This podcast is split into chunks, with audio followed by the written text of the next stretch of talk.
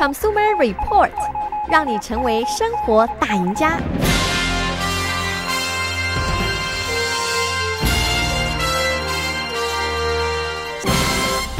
各位朋友们，大家早上好，欢迎收听消费者指南节目，我是柯南。那么这期节目呢，我们继续来对比这个呃 Honda 的这个 Accord 和这个 Toyota Camry。呃，上一期呢，我们讲到了这个 Toyota Camry 的它的一些优点。那我们提到了包括像是它这个非常出色的这个燃油的这个油耗方面啊，很明显是优于这个 Honda Accord 的。再有呢，就是它的这个这一代的这个呃 Toyota Camry 的话呢，啊、它的操控更加的敏捷，然后呢，它行车的时候呢，你会感觉到它更加的轻盈。那么除了这两点之外呢，在这个行车过程当中啊，Toyota Camry 的话呢，还非常的安静。相比于这个 Honda Accord，我们之前提到过 Honda Accord 的话呢，它在这个行车的过程当中，尽管说啊呃发动机的这个噪音呢已经是压到非常低了，但是行车当中呢啊这个风速的这个噪音的话呢，还是稍微有一点明显的。啊这个 Toyota Camry 的话呢，这个风噪和这个路噪都压制的非常好。它搭载的这个电动机呢，跟这个车子本身的引擎、车子本身的发动机呢，搭配的非常的完美啊。它通过呃给这个发动机提供一部分的动力，然后呢填补了，也就是减少这个发动机呢可能会过动啊、过度负荷的这样的一个状态，从而呢就会减少这个发动机呢可能会发出的一些刺耳的噪音。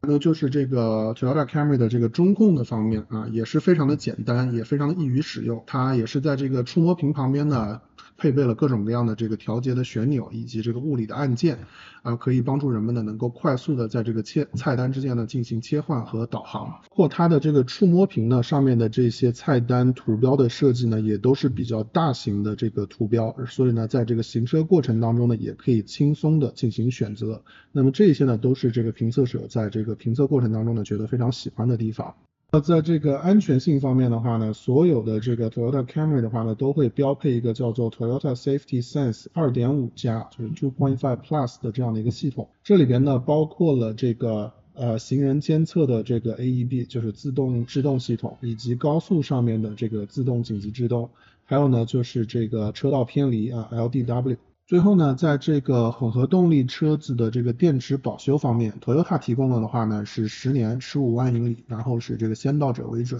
那么对比这个 Honda 的话呢，它只提供了这个八年，然后是十万英里。所以说在这一方面的话呢，Toyota 呢又是占有一个优势。那么在说完了优点之后呢，我们再来看一下这个混合动力的 Toyota Camry 它有哪一些不尽如人意的地方。首先第一点呢，和这个 Honda Accord 类似，尽管说它已经配备了非常多的像是这个紧急制动系统，各种各样的这个安全的呃特点、安全的措施，但是有两项非常重要的，一个是这个盲点侦测，还有一个是这个后方的交叉交通的检测。那么这两点的话呢，在一些低配的版本上呢是不具备的啊，你要需要额外的另花钱。那第二一点呢，就是在这个测试当中，Camry 的这个 LED 的近光大灯在照亮前方道路方面的表现并不是特别的出色。虽然那个灯光看起来呢很明亮，但是它在这个道路的照亮的这个远程方面呢表现非常的一般。所以说嘛，这个在当开车的时候，司机们可能会尽量的使用这个远光灯，才能感觉到这个前面的路呢看得比较清楚。第三一点呢，就是这个呃 Toyota Camry 的这个后备箱空间的问题。那么其实 Toyota 呃这个混动版本的 Camry 呢，和它普通的这个汽油版本的 Camry，它的后备箱的大小呢是没有差别的啊，是相同的。但是跟这个 Honda Accord 一比的话呢，啊就不是那么特别的宽敞了。那么在这个测试当中呢，一台 Honda Accord 它的这个后备箱呢可以放下四个大的行李箱和一个小的旅行袋。但是呢，在这个 Toyota Camry 的这个后备箱呢，只放进去了三个大号的行李箱和一个小的旅行袋，所以说呢是有一定差距的。那么到这里呢，这两台车的它们所有的优点和缺点呢，都全部啊总结完了。那么对于这两款轿车的话呢，最终大家做选择的时候呢，其实都取决于细节和一些个人的舒适感，因为这两台车呢，真的它们的评分非常的接近。那么在两台车的对比当中呢，只有一些。主要的区别非常少啊，比方说像是这个 Camry，它的这个油耗会更低，然后呢，它的这个前排座椅呢会更加的舒适，以及呢那个车的这个内饰呢会更加的高档。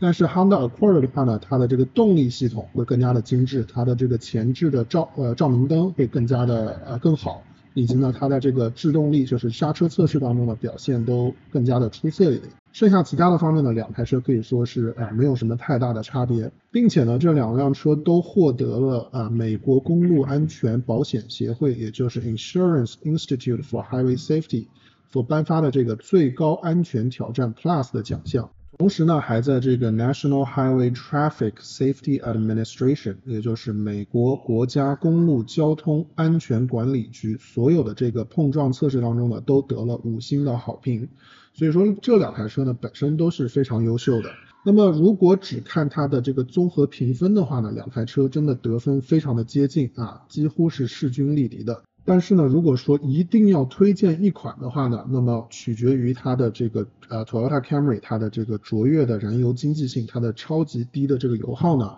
那么绝对是推荐这个 Toyota Camry，因为这一点的话呢，其实对于我们消费者来说是啊最最能够体验到这个经济上面的这个实惠和差别的。那么平均一年的话呢，能省下一百多块钱的这个油费。那么无论如何，如果你想在这个这两台车里边选一台的话呢，都建议您